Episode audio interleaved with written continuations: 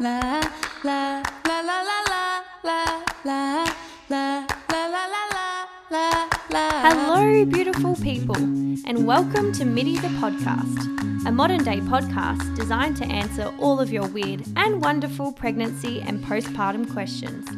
I'm your host, Monique Maitland, qualified midwife and nurse, founder of the MIDI Society, and someone who is about to become your personal in pocket midwife and virtual best friend. The MIDI Society is a community based platform where we interview leading healthcare professionals, new mamas, and everyday people who share with us their experiences and reveal what they wish they knew before becoming a parent. So, buckle up for this crazy and exciting ride. I'll be talking all things tits, bits, spew, and poo.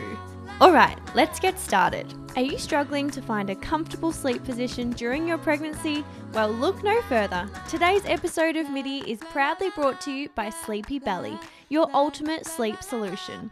Are you worried about rolling onto your back, or is the constant tossing and turning keeping you up at night? Sleepy Belly's three piece adjustable support pregnancy pillow is here to transform your sleep. Designed to provide comfort and support for expecting mothers, Sleepy Belly ensures a deeper, more restful sleep.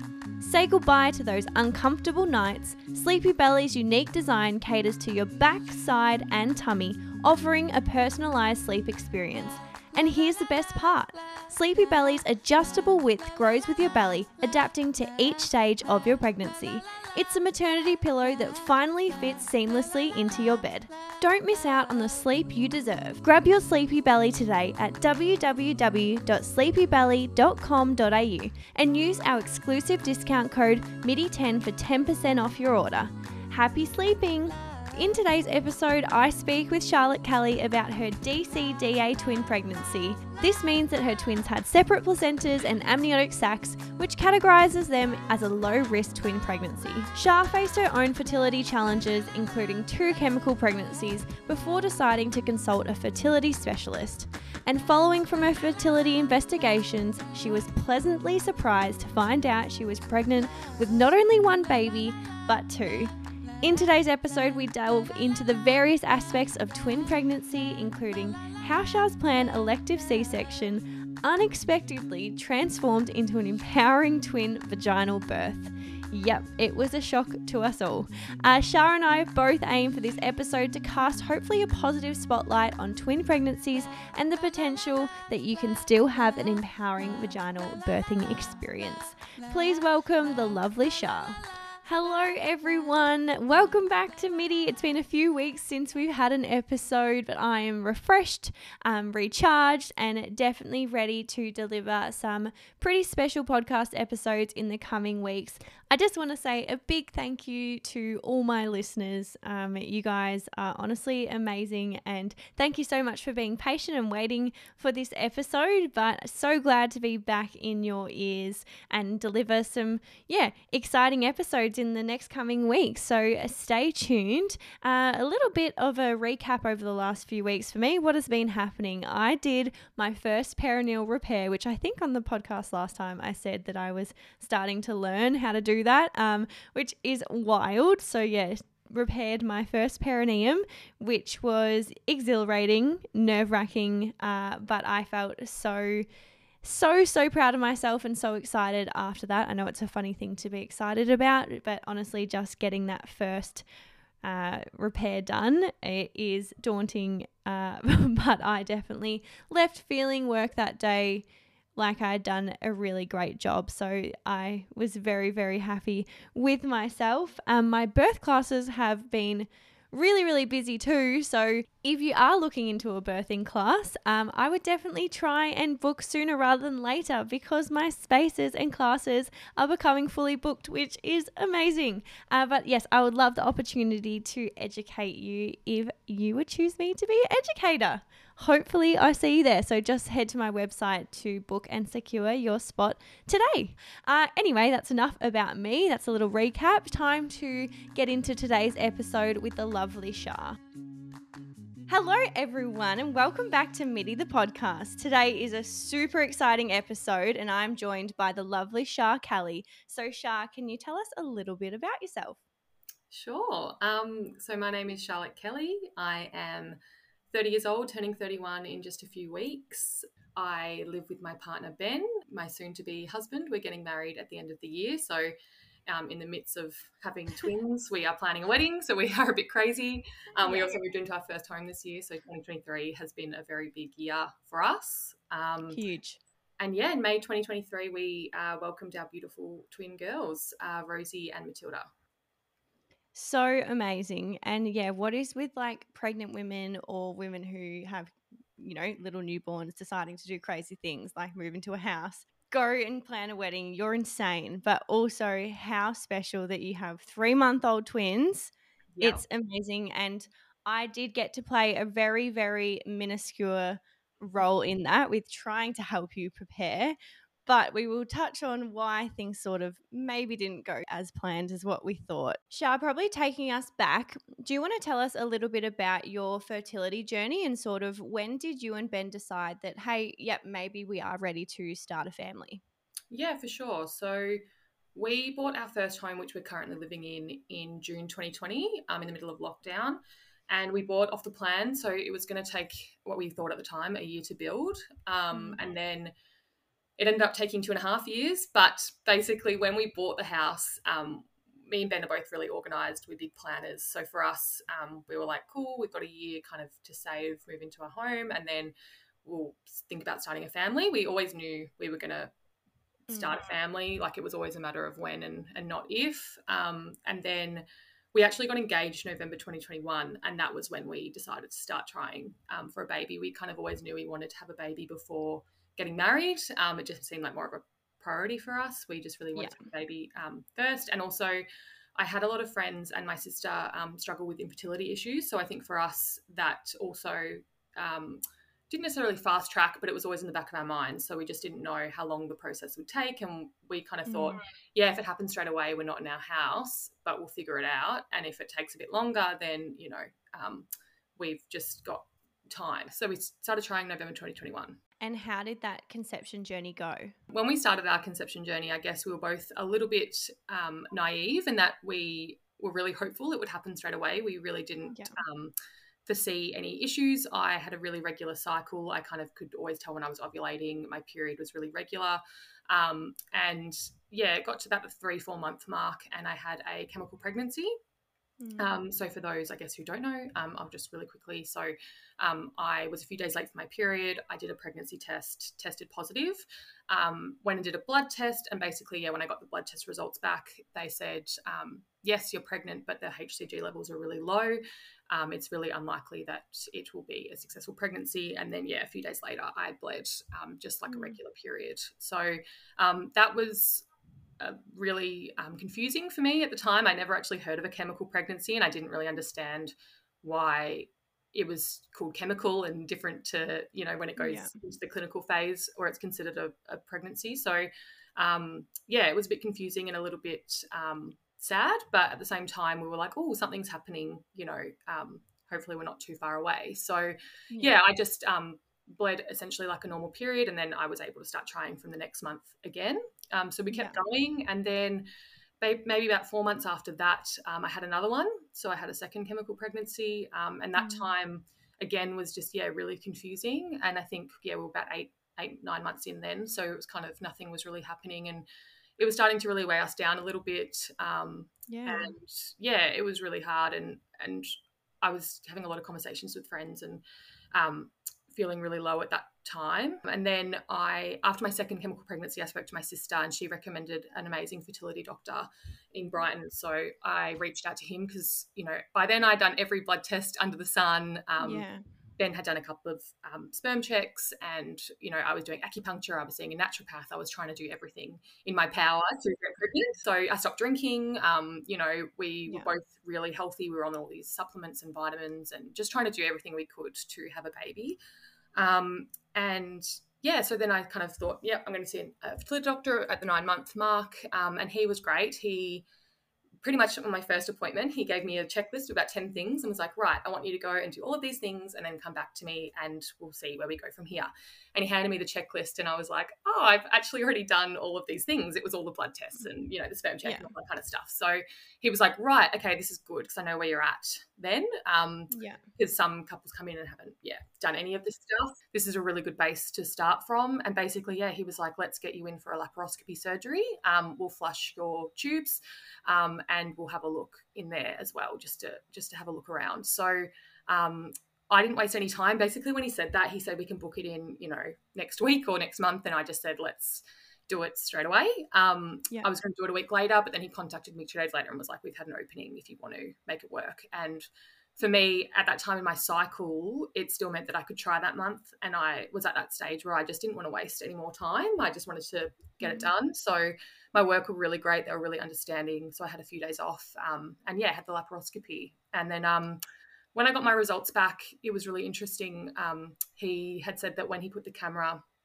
inside um, after flushing or before flushing the tubes, um, he had seen it was facing my bladder and he had seen endometriosis all over my bladder. Um, and he, in the room, apparently was saying, Oh no, Charlotte has endometriosis, which was a surprise for everyone, I think, because I never showed signs. signs, Um, mm. Yeah. And then when he turned the camera around, it wasn't anywhere on my tubes, which was really bizarre because it's a really small percentage in women who can just have it on their bladder. So um, it was really good. They were successfully able to remove all of the endometriosis, which was yeah great to hear. Because when I came out, I was in the fog of you know coming out of Yeah. um, being under. Yeah. Yeah, the general. I was saying, um, oh, you know, how'd it go? And he said, um, yeah, there was endometriosis in your bladder, and I said, oh, is that why I'm not getting pregnant? You know, because um, I came out of the fog and I was just yeah a bit emotional. And he said, well, Mm. we can't say for certain, but we were able to get rid of rid of all of it. So Yeah. that's really positive. Before going in for laparoscopy, that was when he had mentioned Clomid to me, and I'd heard of Clomid before because my sister um, had been on it as well. Um, so Yeah. He had asked me what I knew about it um, then, and I guess um, again for anyone who doesn't know what Clomid is, um, it can do two things. So it can help women who don't naturally ovulate ovulate um, or bring it on, and it can also um, when you do ovulate release multiple eggs just to give you um, a higher chance of, of conceiving. Um, and for me, my ovulation was really good, um, but well. I say really good, but in saying that I hadn't fallen pregnant for nine months, so I don't really know. But I could always tell when I was ovulating, when I would do a stick, it would have a smiley face, and I could I had all the signs, the natural signs as well of knowing when I was ovulating. But yeah, he had said that he wanted to put me on Clomid, and I remember speaking to my sister about it, and she was like, "Oh, are you sure?" Um, you know, because for her case, she had to use it um, to help ovulation, and I was the other end where I was kind of using it to have um, release multiple eggs, and obviously it can really play on your hormones. And I'm quite a sensitive and emotional person anyway, so um, yeah, I think my sister was really looking out for me, and she was like, "Oh, you sure you want to do it?" And I thought, you know, I'll just give it a go. I'll see how I feel for a couple of months, and if yeah, I I don't think I'll um use it for too much if if I don't take to it very well. Yeah. Because I was really um, conscious of my mental health and how I'd feel. Yeah. Um, and probably you were already in a lower state of mind given Yeah. 30 years old fit healthy you've been trying for a few months now and nothing was working and now you're going to a fertility specialist how did that make you feel it's hard I, it, when you're trying to get pregnant and you're dealing with some infertility struggles every for me personally i found when i could because i'm such a planner and i'm such a doer i think when i had something you know whether it would be my first naturopath appointment or my first proactive you know acupuncture or something i always had a bit of positivity like i was like "Well, i'm doing something that um, Yeah. is helping. So hopefully, you know, this is it. And I always just went in with a bit of a positive mindset. And I think when I got to that stage where I was like, yep, I'm going to see a fertility doctor.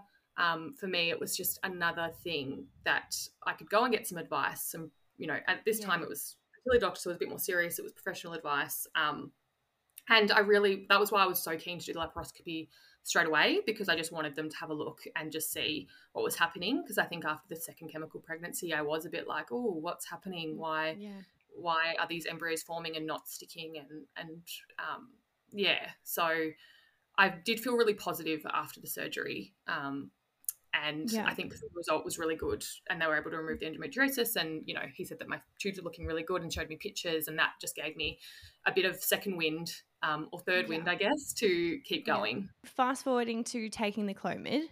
Yes. So after my laparoscopy, I tried to um, conceive naturally one more time. Um, and then I thought if that doesn't work and my period comes, then I'll start taking the Clomid just because you have to take it um, over when you have your period.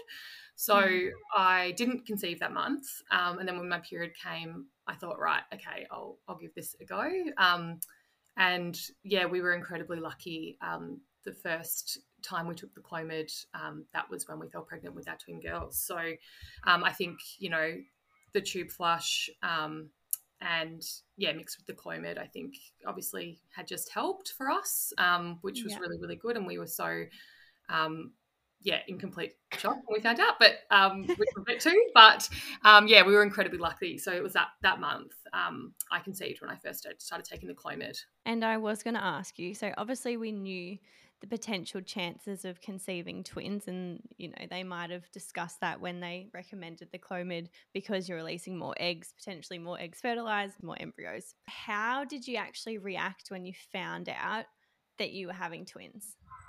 Yeah, so you're so right. So it was always a possibility. We always knew it was a possibility to have multiples. Um, and my number one question that everyone asks me since having twins is, are there twins in the family? And yes, I do have a lot of twins on my side. Um, we actually found out after having um, telling our family that we were pregnant with twins that they're also on Ben's side. But um, Mm. yeah, my uh, great grandmother had 13 children and two sets of twins. So it's definitely in the family. But in saying that, considering how long, um, like that, you know, we had nine months of nine to 10 months of not um, successfully falling pregnant naturally, um, and then taking the Clomid and then having twins, I can probably say that it was most likely the Clomid. I don't know, but, um, and we'll never know. But yeah, um, when I was uh, given advice to take Clomid, I had to sign a waiver basically saying that I'm aware that it could lead to a multiple pregnancy. And then when I told Ben that, you know, because we obviously had a conversation around it, and at that stage, because, you know, we'd been trying for a while and not having much luck, for us, we were just like, if it's one baby, we'll be so happy. You know, like it, you just want to, Yeah. you're all in. You're just kind of like, you know, we don't know the outcome of this. We just want to you know increase our chances as much as we can so yeah let's let's do this and obviously as Mhm. well we in the back of our minds had like you know if this doesn't work what's our next plan type thing so it was just Yeah. everything that we were trying at the moment was just one little thing to hopefully get us closer to having our baby Yeah. um and yeah so when we found out so i found out i was pregnant quite early obviously because i was actively trying to get pregnant um and me and Ben actually had a trip around New Zealand planned. So we were going for a wedding, so we had to keep it a really big secret um, with all our friends because we were in that stage where it's too early to tell our family. But we knew when we got back from New Zealand, it would be the perfect time. Um, in saying that as well, I couldn't do my dating scan around the time that you would normally do a dating scan, so I had to wait a Mm. bit longer, which for me would killed me a little bit. I tried to see if I could do it in New Zealand, but um, it was just too hard with the, the different medical systems and Yeah. um, everything else. So um, we, yeah, just enjoyed our holiday, kept it a real big secret. And Ben, funnily enough, the whole time we were over there, kept being like, I think it's twins. I think we're going to have twins. And I was like, stop saying that, you know, like we, we'll be so happy. We'll be so lucky if um, we have one baby out of this, you know. And I think I was always not skeptical, but I was just really nervous, I think. Um, Mm. we're in that first trimester, um, especially because we had two chemical pregnancies before, we were waiting a long time. Well, not a long time, but for us, it felt like a long time. It was kind of that nine week mark. We had the dating scan. I was just, yeah, really hopeful that we'd have one healthy heartbeat. Um, Yeah. and yeah, when we got home, we had told our family. Um, basically, we got back on a weekend and we just told them um, that we were pregnant, but we said, oh, please, you know, we haven't had a scan yet, so we just don't know. Um, you know how it's going to go, but we just want to tell you that we're pregnant. And Yeah. um, then, so they all were really over the moon and so happy and you know happy for us. And then when we had the dating scan, we went to, which is probably a regret I had. I wish I didn't. If I was to be pregnant again, which I don't know if I ever will be, but if I do, I um, will definitely do this a bit differently. Um, I went to one of those kind of clinical ultrasound clinics um, where you go, you know, if you break your arm or or something like that. Oh, wasn't yeah. really- Not like a specialized obstetric one. Yeah. yeah, no, it wasn't. Basically, when we were in the room, it was a really strange experience because we were really excited, but um, the ultrasound technician was very quiet, and she was quiet for a very long time. Didn't really speak much to us when we walked in the room, um, and then when she was looking during the during the ultrasound, was really just quiet the whole time and not speaking much to us. So mm. we didn't really know what was happening, and of course, my heart rate was through the roof. I was really, really nervous. Um, mm. like I had said to her, "Oh, is everything okay?" And she said, "You know, just give me a moment. You know, I'll be with you in a moment." Still, you know, mm. playing with the ultrasound um, wand, and then she kind of went out to the browser, and there was a drop down for fetuses, and she put two. And me and Ben just looked at each other, and then I looked back at her and was like, "Oh my gosh, is is there two? And she said, no, just give me a moment, just give me a moment. And mm. we just didn't really know what was, yeah, going on. going on. And then um, she said, oh, and just here, and she pointed to the screen and said, there's your heartbeat. And so I started crying immediately because I was so relieved. Um, yeah. And then um, she had said, it, it, was a bit of a fog, but she said, you know, are there twins in the family? And um, she said, because there's another heartbeat just there. And then she moved, and that was the two and Ben just burst out laughing. Um, I think it was that realization he was right, and yeah, there were twins, and um, he was just hysterically laughing, and I was crying, um, and there was a lot of oh my god and oh my god, um, and yeah, but it was just so, such a strange experience because it was about five six minutes in that that happened. Um, mm. and then it was obviously such a nice moment. It was such a relief. We just felt so much relief. Um, yeah and then yeah when we left the ultrasound room we gave each other a massive hug and were just so over the moon but also in complete disbelief still. It was a lot of yeah again oh my gods and twins and can't believe it. And then we got yeah. to the front doors of the clinic and did it again hugged again oh my god. And then we got to the car park and did it again um because yeah. we just had like a few seconds or minutes in between where we were trying to process it all. And then it was just like oh my god i can't believe this. And i was also in a lot of disbelief because i just couldn't believe um yeah that it, it the that it had worked essentially that uh, you know mm. the clomid and the laparoscopy for me i was really skeptical like i was like yep it's a step that i'm going to do to help get yeah. pregnant but that the fact that it was successful for me i think um because we were starting to think about ivf and, and doing a bit more um if this didn't work out and i think i was already in that headspace um because yeah. i was trying not to get my hopes up so much so mm. yeah it was um it was so so nice and then that night we did not get any sleep at all we was constantly like are you awake yep wide awake. And then, you know, what are you thinking about? And then I was like, I'm thinking about this is literally the first night, I'll never forget it. I was like, I'm thinking about the fact that we bought a two story house and how am I going to get two babies? Like, what am I going to do if one, well, I've got to get them downstairs and get them upstairs? Like, how am I going to carry them? Do I leave one upstairs and go get the other one? And it's just so funny to think back now, but I was just thinking of all the logistics of two. Like, how is this going to ha- work? You know, classic planner brain, like yeah. you yeah, crazy. Oh, um, and then it was really so nice beautiful. we kind of got to surprise our family a second time because um, we'd already told them we were pregnant, and that was a lovely surprise. And then yeah, we got to tell them again, oh, we're actually having twins. So um, that was a really beautiful, beautiful surprise for them. So amazing. Such a great story. And so happy for you guys. Once you found out you were having twins, obviously you're the type of person that you wanted as much education, advice, all those things as you could gather. How did you sort of prepare for your labor and birth? Or more so, before we jump into that, once you went to your hospital appointments, how did they look in terms of deciding what sort of mode of birth would you want to take? Yeah, so I pretty early on had my first midwife appointment. Um, and yeah, they, there was always no rush to pick what um, type of birth that I wanted. They were kind of like, you know, mm. just wait and see how you go. Um, they never, if anything, um, where I had the girls and they were really supportive of a natural birth, they were actually kind of advocating for a natural birth if I could qualify, because obviously um, you with twins you have to kind of meet the criteria to be able to have a natural birth and that is your baby a um, must head down. head down. yep and bigger yep. than b so they need to be a bigger size and yeah head down and engaged um, and yeah so that was always always the steps um, there and i think um, sort of from about 21 weeks. Rosie was our baby A, and she um, was always head down from the get go, and she was always the bigger twin. So I, I did qualify for having a natural birth if I wanted one. Um, yeah. The thing that made that decision quite easy for us, I think, is because um, to have an elective cesarean was because Matilda was transverse, so she was laying horizont- horizontally across my ribs. Um, and so they had told me that it was very likely she would um, be breech and would probably result in a cesarean. So for me and Ben, um, the decision was really quite easy. Um, I didn't Mm. want two recoveries. I didn't want to have a vaginal and then a um, C-section recovery. So um, for me, I just went, yeah, let's just do a C-section. Um, but yeah, uh, uh, like all the doctors were really um, supportive, and they did actually a few appointments leading towards the end of my pregnancy. I think because I had such a great pregnancy, um, it was really smooth. They really wanted to push me to 38 weeks. Um, Mm. Everything was looking really good. They in the first in those 30 weeks, they were like, um, you know, if you want to have a natural, we can still do it. Like, you know, kind of saying like we can do natural, we can do natural. But for me, by that stage, I was like, oh no, I think considering Tilly was still um, transverse, so she had moved, um, maybe. Mm. But for me, I was just, yeah, it's nerve wracking anyway, planning your birth, um, I think, and thinking through what you want to do. But yeah, with two, I was just a bit like, oh, I think, um, yeah, I want to try and do a recovery that's one one kind of recovery, not two different types.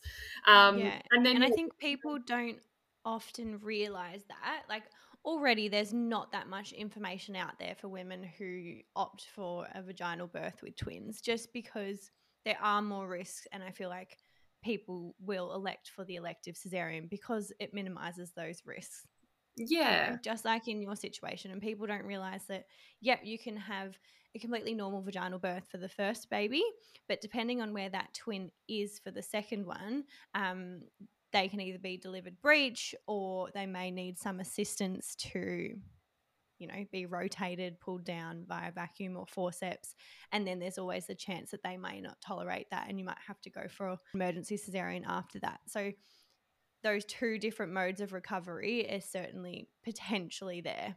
Yeah, definitely. In terms of preparing as well, um, obviously, as you know, um, we reached out to you um, because we were having, obviously, yeah, a twin birth. And by then we Mm. decided we wanted to do a cesarean. Um, and yeah, so we knew that we were having a twin birth cesarean. Um, I really struggled, and I think we'll probably touch on this later, but um, for me, I was trying to get a lot of info, I guess. I really wanted to hear other people's twin stories, and I couldn't find any Australian podcasts or anything um, that I really connected with. And I, I, think for me, I go on a lot of walks. I really wanted to just like listen to lots of podcasts. I was listening to lots of Yeah. birth stories of single pregnancies, but I couldn't really connect um, to twins. And everyone's so different. I know that a lot of um, people who have twins absolutely um, want to have a natural, and that's amazing. And I think um, for me as well, I don't know if this is a is clearly not a factor, but at the time when I was pregnant, all the women in my family too um, didn't have really good natural births. So, um, like, I was breached from my mum. My sisters both had really tricky natural births, and so I think for me with twins, I was like, oh. When you hear the words high risk, I was kind of, you know, although I was the lowest risk of the high risk, I was just a little bit, um, yeah, like let's go through the cesarean. So we reached out to you, Mon, um, obviously, and you did our amazing private birthing class where you kind of tailored a twin cesarean birth um, for us and came to a Yeah. house and did that with us, which was amazing. Um, and we loved that. So, yeah, we felt um, really, I guess, empowered after that to know what, you know, to expect. They both happens? Um, yeah, so we, um, it was really good because then when it came to the birth, which we will get to, um, even though it didn't go to plan, which um, births don't go to plan, um, we it was still really good because we still there were so many things that still came across from that Yeah. from that birthing Yeah. And that's probably the hardest thing and why I was like, oh, I really want you to come on and share your story because I feel like you rode this roller coaster, which many twin mums ride. And especially for a first time mum with twins, it's very different to a, you know, a woman that's had a baby before and now is pregnant with twins. Mm, Like it's a higher risk pregnancy again in itself being a first time mum because your body's never labored before given Yeah. birth. Um, and people may not realize that. So I guess you reached out to me. I was like, absolutely, I can help you. Look after twins all the time. I've been there to support women through like vaginal birth twins and more so elective cesarean twins.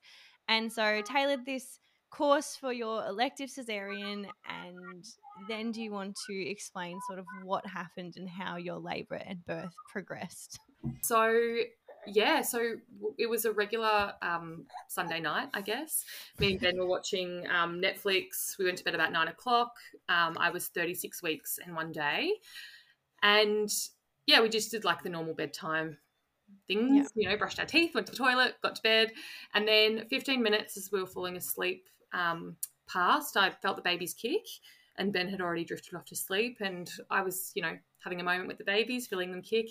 And then I felt um, baby A, who was actually little Rosie, who's with me now, um, she did a big kick, and I never really felt her kick often throughout my pregnancy. I mean, I probably did, but because she was quite low, um, I always felt Tilly mm. moving a lot more. Um, and I felt her do a big kick, and then I felt a gush of fluid.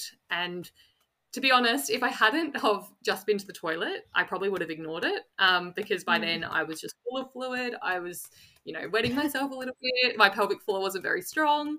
Um, and no, so I thought, okay, I'm going to just get up and just check. So um, mm. I got up and had a look, and it, like I make it sound like it was a lot of fluid. It definitely wasn't like a water breaking feeling or anything like that. It wasn't, didn't feel any different. So for me, I wasn't, wasn't the Hollywood gush that everyone talks about, which I always say to women, that's not really a thing. yeah, no, and um, I definitely didn't think it would have been early labour, but I checked my um, maternity pad and went to the bathroom, and it was um, a light pink color, which I don't think we had spoken about in our birthing class. yeah, I I guess the thing for our birth class that we did was specific to elective cesarean, so exactly. not so much for when you go into labour. No, exactly. I mean, they were laughing because um, we were laughing because when we were in the hospital after we had them, you had just put up an Instagram post without knowing oh. that we were going to see our twins, and it was like, what does the pink fluid mean? And so anyway, I found this pink fluid, and I didn't feel any different, but I was a bit like, oh, it's a bit abnormal.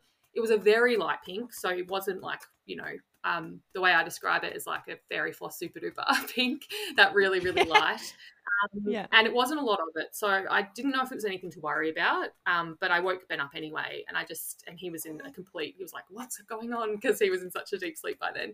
And I said, oh, look, I don't know if it's um, anything worth worrying about. But do you think I should call the hospital? Because I was, I'm a bit too nice. And I think I just was really conscious not to bug the um, hotline for the midwives. I was always like, oh, I don't want to, you know, if I, anything was happening, which is silly. I should just always call if I was ever in doubt. And I um mm. Ben was like, call them. You're 36 weeks pregnant with twins. They'll tell you if you're being over the top or a bit dramatic. So um yeah, I called them and so he just started packing the car while I was on the phone. Um and she said, look, don't don't rush. But yeah, it sounds like you've gone into labour um, which I was just so shocked by because again I didn't feel any different. And she just said, "Look, pack yeah. your bag, bring your support person, um, bring your pad as well. Like we'll assess it when we get in, and we'll just make sure that yeah you're actually in labour. But it sounds like it's getting moving, so yeah, come into the hospital. So that was about nine thirty at this stage, and then by the time we got to the hospital, it was about ten thirty. Um, and when we got there, she took a look at my pad and said, "Yep, you've gone into labour. We're going to put you in a birthing suite." And it was funny, like on the drive in. So on the drive to the hospital, um, we put on like a very relaxing playlist. I had a little baby playlist anyway going that I had in my pregnancy with all these like chilled music, chilled um, songs. And yeah, we were listening to that and we were like, this could be it, this could be it. But I was like, oh, I bet you it's, you know, let's not get too excited. I think it's going to be, if anything, it'll be like the start of a long journey or process. Mm. Um, and then on the way to the hospital, I said to Ben, oh, I think something's happening because I was starting to get period cramps. Um, not intense, but like again, I was just breathing a lot more, doing some deep breathing. And then, um, yeah, when they said, yep, you've moved into labor, we'll put you in the birthing suite, again, we kept looking at each other, to being like, oh my God, it's happening. You know, it was kind of that feeling. Um, and then when we were in the room, we kind of, yeah, got all our stuff set up and a doctor came in really casually and just said, Hi, you know, um, I know you're planning an elective cesarean. We've actually got someone in theatre at the moment, so there's going to be a little bit of a delay. Um, we'll assess you in the meantime, um, let you know kind of where you are in the queue, I guess. Yeah. Um, and he's like, This is your room, you can get comfy here. We'll just keep you updated as it goes. And we're like, Yeah, no worries. Met a couple of our midwives. And then, um, yeah, he assessed me. And that was. Did like, they use a speculum? I don't think he did, or if he did, I didn't see him do it. Um, mm. because I had like the sheet. I had a Yeah. thing over me. Um, but yeah, he assessed me, and then when he came up, his face had completely changed, and he looked to the midwives that were in the room and just said, "Right, um, we need to get moving. Charlotte's eight centimeters dilated, um, and yeah, we need to we need to get going." And um, I it was so overwhelming Um, because then all of a sudden, like four other people walked into the room and yeah they were putting a drip in me and it was all very go go go um, Mm. and I and then one midwife came in and said we're gonna have your babies tonight and I just burst into tears because I was I was in such shock me and Ben looked at each other Ben didn't know what eight centimeters meant um, and so yeah but he could tell the sense of urgency and I just started crying because I was like oh my god it's actually happening you know this is this it's time. so, Um, so close. Yeah, and within 10 minutes, I was wheeled down to theatre. So they didn't waste any time. And it was in the elevator on the way down that the doctor said to me, Look, um, Charlotte, because you are eight centimetres, um, and you know, I could feel ahead. Um, Rosie might be, well, he didn't say Rosie, but he said baby A, um, Mm. might be too far down the canal and you might have to have a natural um, delivery. And I said, yeah, whatever's safest in that moment. It was just so overwhelming. I just completely trusted all the um, medical professionals because I'm not a medical professional in any kind of way. So I just said, yeah, whatever, let's, let's, whatever you advise me to do, that's fine. Um, so yeah, Ben got scrubbed up. And then before we got wheeled in, we went to a room kind of before the theatre room. You would probably know what Yeah, it's like the holding bay. They, Yeah, like, check you in, make sure they've got the right patient, all those things. Yeah, and I met so many people, which was just a whirlwind. I was like, I'm not going to met any names, but um, Yeah. yeah. Ben got scrubbed up. We got wheeled into there, and they told me I would be having a cesarean. So they said, "Yep, we're going to put the spinal in." And um, so I had a spinal, and at that stage, I was like, "Cool, I'm having a cesarean." And then um, they assessed me one last time before going in, and they the doctor was a different doctor this time, and she said, "I can see ahead. We need to push. Like Charlotte's fully dilated. Let's go. We need to do it." So we were in that room, and it was just go time. So then they yeah strapped me up every contraction. Um, it was really hard because like I don't, I don't know um, I don't know anyone who's had a spinal and had to push, but um, and I don't know what an Mm. epidural feels like, but I could not feel anything from my boobs Yeah. down. So I had to then push, which is really hard to do when you can't feel anything. Absolutely. So and as a first time mum that's never pushed before, and now all your, if people don't realize what a spinal is, basically it's a type of analgesia that will completely block all your pain receptors, all like, you, you can't move or feel anything from about your under your breast line down to your feet. So if someone said lift your leg, you can't lift your leg at all. yeah, So Yeah. to you know, when you have a contraction, that's when you're supposed to push. And for a first time mum that you probably didn't even realize that you're really having contractions at this this whole time. no, So you weren't probably paying too much attention to them, which is just insane. yeah, Um to then be told, all right, it's time to push. It's really, really hard. absolutely. And um, it's funny because I kept apologizing to all the staff, and Ben kept being like, "Stop apologizing, Charlotte," because with every push, I just felt like I was not doing anything. Like I was really trying, you know, but I just felt like I couldn't. Um, yeah, I was just not doing the right thing. Um, so they kept telling me, you know, picture yourself doing a poo, and I was like, Yep. I can picture it, but I can't do the feeling. like, um, and then after about twenty minutes, half an hour, um, they said, right, we're going to play tug of war with the midwife. So they Mm. got a towel, and um, I had two other midwives like hoisting me up. Um, with each contraction into that sort of that push position where you can bring yourself up off the bed, and um, I would play tug of war with um, my Okay. midwife, who was absolutely amazing. I had the most beautiful midwife with me in the room called Lara. So shout out to Lara from Mana if she's listening. Um, but she was insane, um, just so beautiful, and yeah, really guided me through it. And we played tug of war for a good half hour, and then Rosie. Rosie came out. So um, yeah, she came out an, after an hour of pushing. Um, That's amazing. which at the time, like I said, I kept apologizing. I felt like it was probably a really long time because I couldn't feel anything. But um, the doctors were really um, had told us afterwards that that was amazing. And Ben was saying you should have seen the look on their faces while you were doing it because um, they were really impressed. Like I think with a spinal, Wow. an hour is meant to be really, it's really Yeah. good. Apparently, First agree time mum up to two hours pushing is normal. But I guess the whole fact that you walked in, you're eight centimeters, you're a first time mum with twins, like I know ex- I can just sense the feeling in the room when that doctor did that examination was like, oh God, yep, here we go. One, because, you know, they want to obviously meet your birth preferences, which was a cesarean.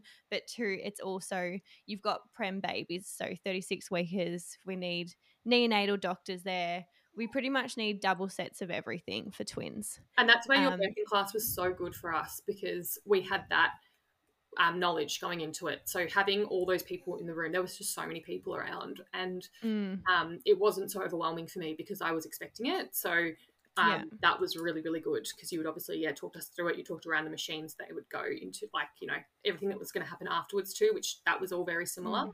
um, with the twins and being assessed. Um, and they told me prior to pushing, just as I was going in, they said, look, be prepared. Um, Matilda might just be two kilo and Rosie a little bit more. Again, they weren't saying names, they were saying baby B and baby A, Mm. but um, they were just saying prepare for them to be quite small. Um, and that was another really big surprise is when um, they came out because they were actually really good, good weight, and no one was expecting that either. And for twins, often when we're monitoring them, so did they put a fetal scalp electrode on twin A?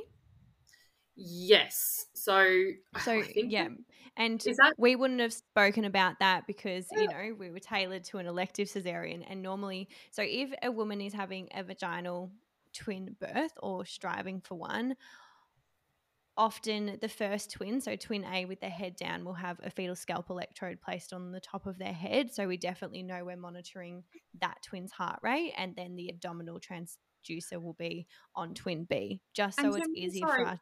Is that on their head when they're when they're coming out though, or when once they're already yeah when when you're pushing? w- yeah so when we they insert it via vaginal examination Okay, and then once bub's head's coming out they take it straight off Oh, so once once rosie would have come up to you she it would have been off her head okay, yeah, that makes sense. Because like I don't remember seeing one, but then they probably absolutely did because I Yeah. only had one monitoring Tilly.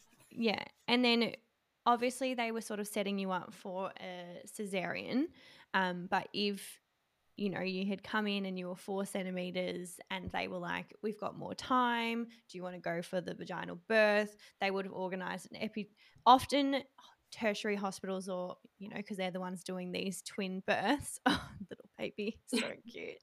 They would recommend an epidural so the potential after the first baby if there was any complications with the second. Obviously you're comfortable and if they had to manually rotate or do any sort of instrumental delivery or go for an emergency cesarean there's no delay. You're already set up with your pain relief option. Yeah, um so obviously they sort of had set you up for potentially the cesarean and yeah you had the spinal block so rosie came out and was in good condition and how amazing was that yeah, it was it was so amazing. Um, and yeah, they kind of put on her knee, rubbed her back, and then she let out this big cry.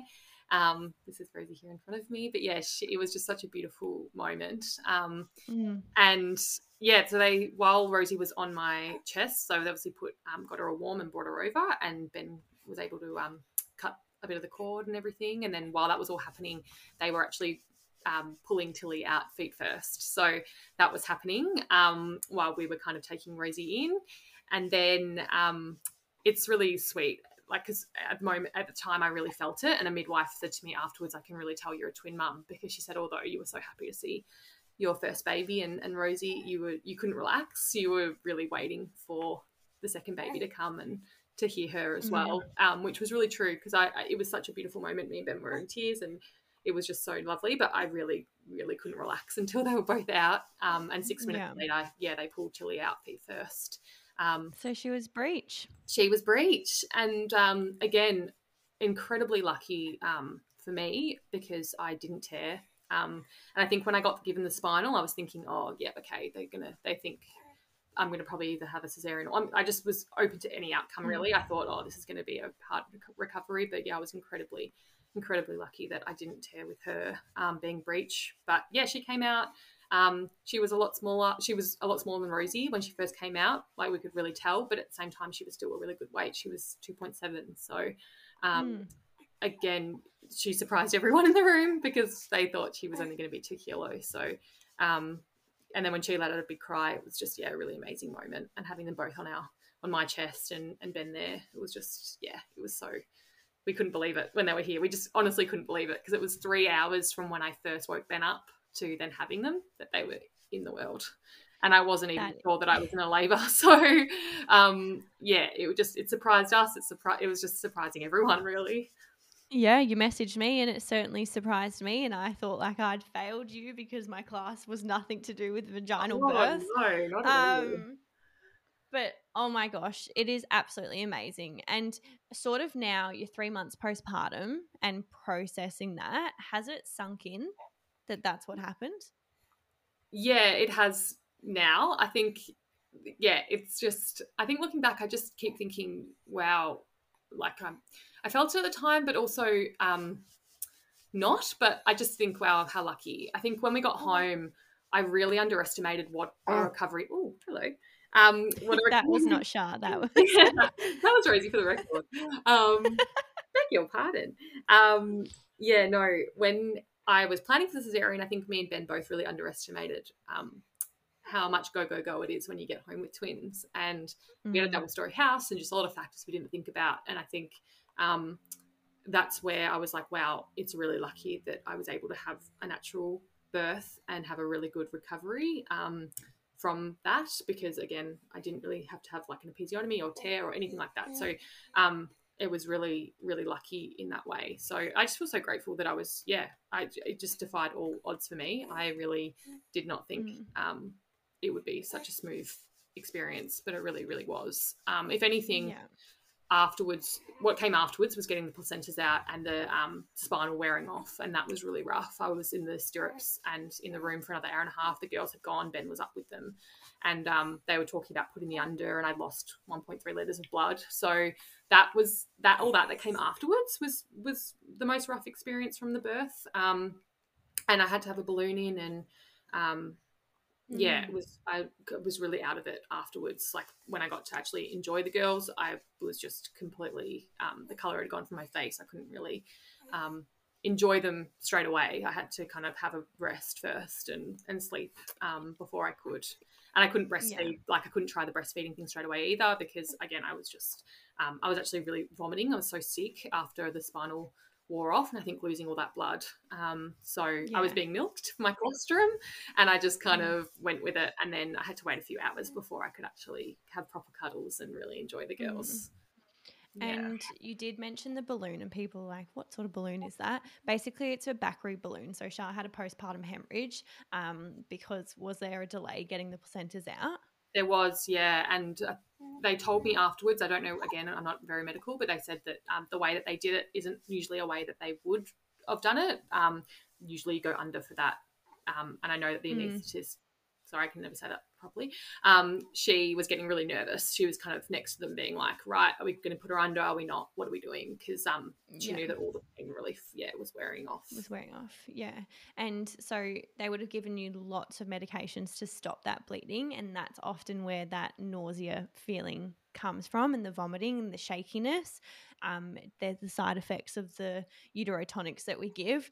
But that balloon that was placed in your uterus, basically, for people listening that have no idea, it's called a Bakri balloon. And what that's doing is putting pressure on the placental site. So if you sort of imagine like a big balloon and then putting another balloon in the middle and blowing it up. It's going to put pressure on, you know, that inside area where that placenta used to embed and constrict all the blood vessels, so to prevent bleeding. But they fill it up with a lot of water in there and it just sits in your uterus usually for about 24 hours. Yeah. Yeah. And then they gave me lots of gas when I got to get it pulled out.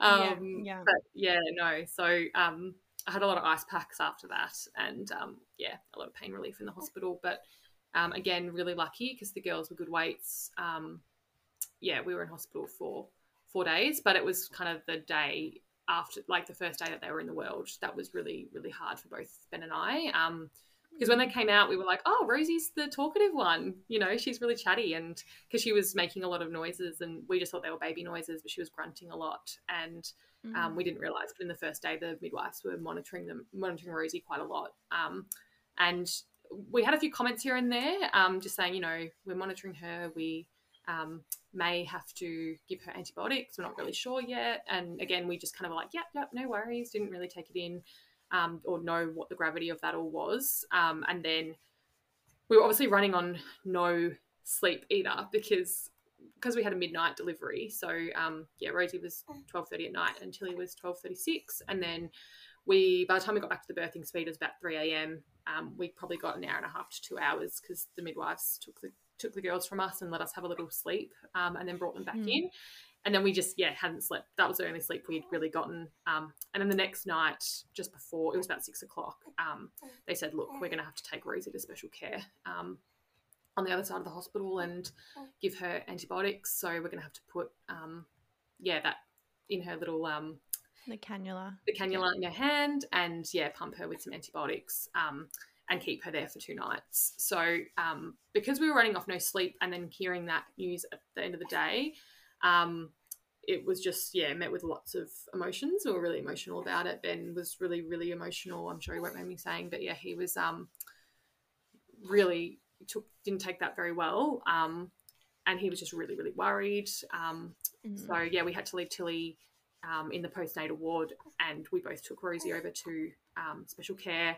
And then that, that there they were like, look, we would we don't think you should be in the room for me. give her the antibiotics. It's just not really a nice thing for first time parents to see their little baby um, go through. And yeah, Ben was just super emotional, and I kind of held it together because I was really trusting. I was like, you know, they know what they're doing. Yeah. It's going to be okay. Um, I knew I wasn't going to get any sleep that night anyway because um, I was having to, yeah, going to be delivering my colostrum to Rosie um, Mm. via wheelchair because I couldn't, I couldn't walk after my birth, obviously, and I um, was going to be having to do trips to feed both girls. And I said to Ben, "You need to go home and get a really good sleep tonight, and just yeah, come in first thing tomorrow, and Refresh, refreshed." yeah. yeah, just go go rest and um, and yeah, take it all in and just you know have a moment to yourself and Mm. um, he was yeah he just didn't want to leave us either i think he was just really emotional and then but it was the best thing Yeah. and he came back the next day and was like i'm so glad that you said that and you kept it more together Yeah. than i did because he said that yeah it was really really good and then it was great for me because i was exhausted the next day and i got to really sleep while he was around and um and then Rosie, yeah, was actually she was meant to stay there for two nights, and then she only ended up doing one. She came back with us the second at the end of the second night. So Yeah. um, that was really lucky again. But yeah, just a bit of a scare.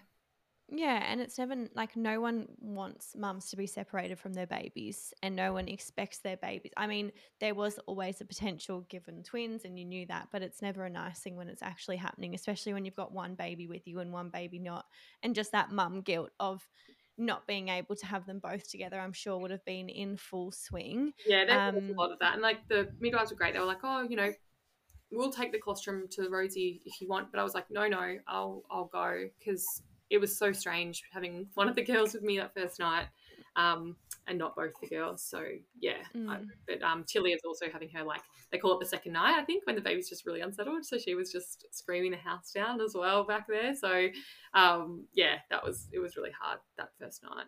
Yeah. And that sort of leads me to one of my last questions is what do you think has been your biggest challenge in the last three months postpartum? So postpartum, um, I would say feeding has been definitely a journey. Yeah.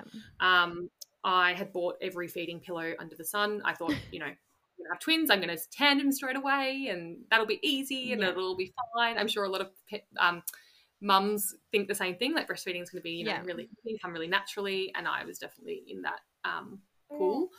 And yeah, because they were so little, and um, you know, it's such a learning anyway.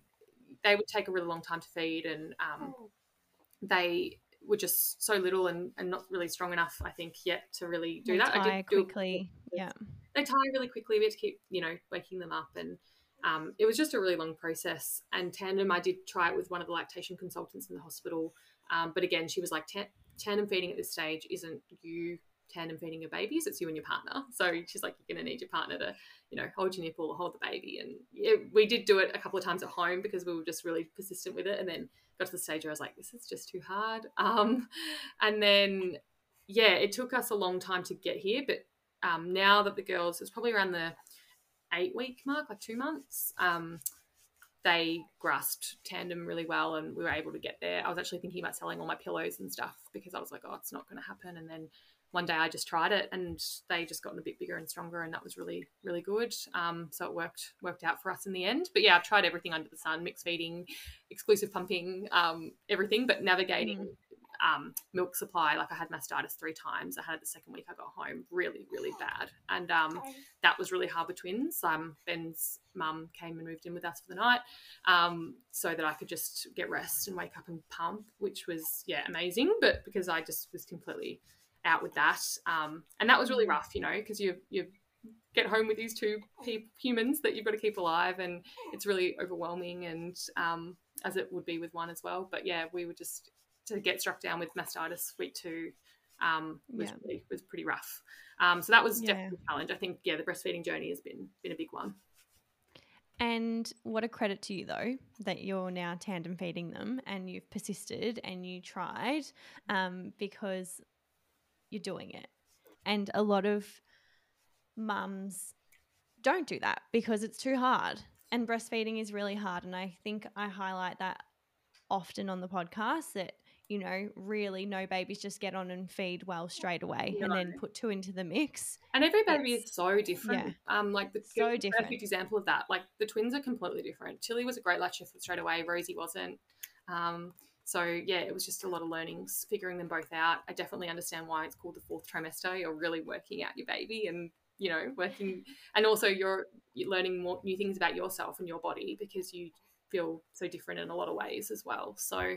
Um, mm yeah, no, we were really lucky that we got there. But I think as well for any twin mums expecting, like, don't put that pressure on yourself either. That because I found I was following as soon as I found out I was pregnant with twins, I followed so many twin influencers and just anyone I could get info from. I just wanted to know other people's experiences and what they did, and just um, yeah, I didn't have a lot of friends and family around me who had had twins, so um, I was trying to find any info, and I wanted to be to be relatable information. So I was trying to find people on Instagram and almost everyone I saw did tandems. That's why I think I had this perception of, oh, yeah, I need all the pillows. I'm going to be able to do this from day dot. It's all going to be good. But, um, and I was really lucky that we ended up being able to, but I just, yeah, didn't, it was a long it takes road. A lot of practice. It does. And it takes just time, patience. And it wasn't until, like, my mother in law did say to me one day, why don't you just try breastfeeding? Because I think I was mourning because I was exclusively pumping for about six weeks. And I was like, oh, I'm really sad that, you know, I'm not going to have that breastfeeding experience. Sometimes I feel that sadness. And she was like, why don't you just try it and see how they go now? And I did. And so I did one baby at a time. And then I was like, oh, I think they're getting it. And with Rosie, it was just simple as she didn't like the, I guess, what do you call it, the across the stomach position. Yeah, like the cross cradle. Yeah, which is like what I just assumed every baby liked. She likes the football hold more. So um, it just turned out I wasn't really having her in the right positions. Um, and then yeah we eventually got there but it just took a lot of time so um, yeah and learning yeah exactly and I have one more question for you. Yeah. And I think it just highlights some of the things that you said that it was really hard to find relatable um, like situations to being a twin mum. There's a lot of singleton mums out there and not so many multiple mums out there. And it's a lot harder to find that information and I guess reassurance. So, do you have any piece of advice or reassurance or wisdom that you could share for maybe any expecting twin mums out there who are listening to this podcast today? Yeah, for sure. So I'll keep it brief because I know we've been chatting for so long, but um, I've got a couple of little things. So my first one is um, just based off my experience, and that is pack your hospital bag early because you just never know with twins when you're going to go. I was pretty late. My midwife in my uh, later appointments were like, "Have you packed have you packed bag yet? Have you packed your bag?" And I was like, "No, but I'm going to do it when I'm on mat leave, and you know it's all good." And she was like, "Do it." Um, and yeah, you just never know um, when you're going to go with twins. So I just think do it. There's no um, judgment if you do it early. Just do it whenever. Um, and my second one is, funnily enough, um, for me, it's so strange, but in my work um, team, so I work in a comms team of about 30 people, and I was actually the seventh person to fall pregnant with twins.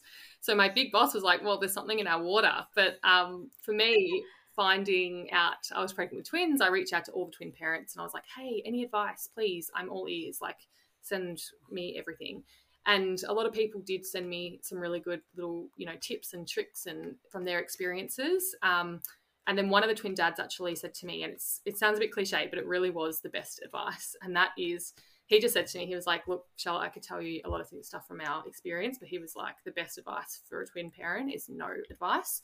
Every baby is so different, um, and you know what worked for us might not work for you, and every mm.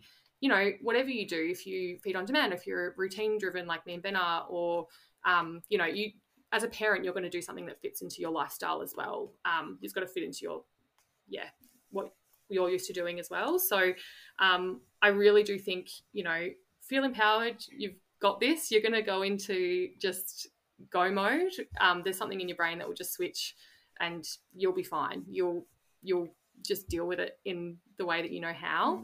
Mm. Um, and you know, like I said with the girls, it was just they're so different. It just took a lot of time to figure them out, and um, yeah, I really do think it's out again. I, am conscious it sounds a bit cliche and just you'll be fine. So I said, think the best advice is no advice. You got this. You did a lot of preparation. So you had a lot of cards up your sleeve ready to go. And although my class was tailored to an elective cesarean, hopefully from other information that you gathered and some of the things from that class, you were still able to feel prepared and calm and reassured for your journey ahead. And Char, you are absolutely incredible. Like you've got Rosie in your arms right now, and you've had her in your arms for the last like 25 minutes, and you've got one asleep. You're on time for this podcast recording today. You're doing such an amazing job, and I hope you realize that because one baby is challenging enough, let alone two, and you are just handling it with such grace that I hope you can recognize that within yourself that you are doing such a bloody good job. Oh, thank you so much, Mon. That's so lovely. It's funny. I think I was saying to you before we started recording. I was like, "Oh, I'm actually on time today and had time to make a tea." But if you saw me yesterday, um, yeah, the morning was complete shambles. Every day is just so different. Um, and yeah, it is. When people ask me how I'm going, I'm like, "It's busy, but it's beautiful. It's the best." Mm. Um, having multiples, um, and actually one little thing i will say as well is you know don't let as a twin parent don't let any negative comments um, get you down. It's quite interesting um, when you have multiples. A lot of people, I don't think they mean to be, you know, negative, but a lot of people are met with, mm. oh gosh, like, you know, we were told so You're many times, your life's over. Mm. Yeah, and your life's mm. over. And um, I remember telling someone I was getting capsules, and they're like, why are you getting capsules? You're never going to leave the house. Like, you know, things like that. And I, I was pretty relaxed throughout my pregnancy, but then I'd have these little waves of anxiety, like, oh God, am I not taking this um, seriously enough or you know am i not thinking this through but all that would have done is just created unnecessary fear um, mm. and yeah i think um, like i said like you've got this don't let don't let those comments um, make you feel stressed out or nervous because um, you'll yeah. you'll make it work um, absolutely oh, there was also something it was just mm. more around partner support because what's really interesting i'm not a very political person but um, in victoria the government don't consider um, twins multiple birth, which is bizarre because multiple definition is like more than one. So for mm. Ben, he didn't get any parental leave. I was really lucky. We were very fortunate in that he could take unpaid leave um, to have support. Um, but I think, yeah, partner support's a really big one for the start of, you know, I just don't know what I would have done without him in that time. And, you know, it's just pretty crazy that you don't get that any additional support, you know, in terms of leave or just financially or anything like that. Um, but I was going to say, even if you're a single twin parent expecting, um, just yeah, take support from family and friends or anyone in your network wherever you can, because um, it's definitely need you know you'll just need it wherever you can find it. So it's definitely important and support. You wouldn't be able to do it without other people. Like it just highlights you need your little village of people to help raise children, and unfortunately, today's society we don't always enable that. Yeah, yeah, for sure. Well, Char, thank you so much for today and for sharing your story. I hope if there's any twin mums out there, you know, questioning what type of mode of birth that they want or, you know, feeling a little bit anxiety ridden, I hope Char's story has made you feel reassured and that it is definitely possible to have an empowering vaginal birth. Thank you so much, Char, for, Char, for coming on yeah. and sharing your story. um, no, thank you so much for having me. And um, yeah, it's probably good timing. I think the girls are ready to have a bit of play and get up and to feed. Yeah. Um, but no, thank you so much um, for having me. And yeah, I hope in the midst of my newborn brain fog, I was able to articulate everything well enough. Um, but yeah, it's really lovely to come on. You've done an amazing job. Thank you. Thanks, Char. Bye. Thank you for listening to today's episode of MIDI. Your support means the absolute world to me. So if you loved this episode and want to stay up to date with the latest interviews and midwifery education, please hit the subscribe button and leave a five star review. For further information about this episode, please check the show notes below. If you wish to share your pregnancy and motherhood experience, you can get in touch with me by emailing hello at themidisociety.com.au and find us on Instagram at, at themidisociety or at Monique underscore Maitland. I cannot wait for you to join me next week. I'll be talking all things flap chat. Was that my hands or my flaps? I'll let you decide. In the meantime, I hope you have an amazing week and remember, you're doing the best you can.